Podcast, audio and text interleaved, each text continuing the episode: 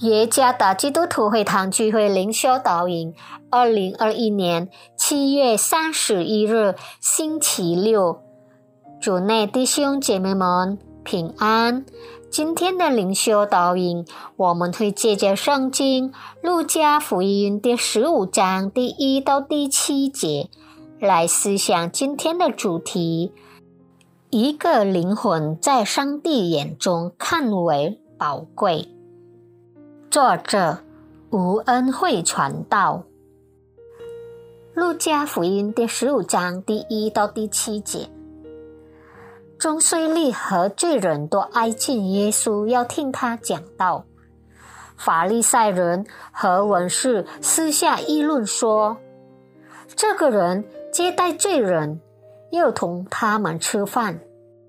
耶稣就用比喻说，你们中间谁有100只羊，失去一只，不把这99只撇在旷野，去找那失去的羊，直到找着呢？找着了，就欢欢喜喜地扛在肩上，回到家里，就请朋友邻舍来，对他们说，我失去的羊已经找着了，你们和我一同欢喜吧。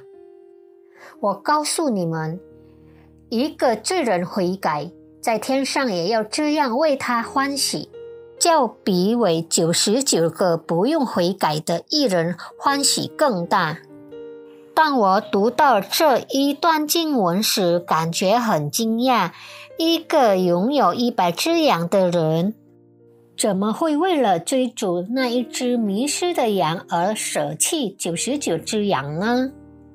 尤其是在个人主义的大城市之情况下，大多数的人都会让一只羊丢失，只要拥有的99只羊不丢失，为什么要以牺牲99只去追逐一只迷失的羊呢？然而，这就是耶稣和这世界的教导之间的区别。当世界谨守经济原则时，耶稣教导说，在上帝眼中，那一只羊是非常宝贵的。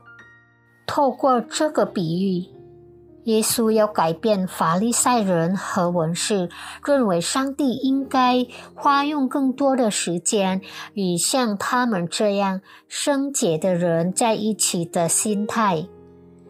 但在上帝的眼中，花更多时间与那些要悔改的罪人更为美好。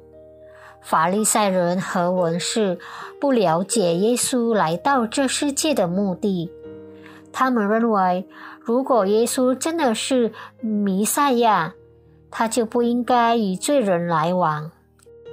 而耶稣到来的目的不是为那些自以为义的人，乃是为拯救和恢复罪人的生命。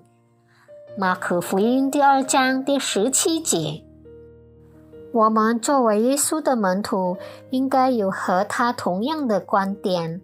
然而，实际上我们的观点更倾向于不了解拯救灵魂意义的法利赛人和文士的观点。如果我们教会里的其中之一会有开始推说，我们的态度又如何？我们会任由它消失吗？或是尽我们最大的努力，使他能够再回到上帝面前？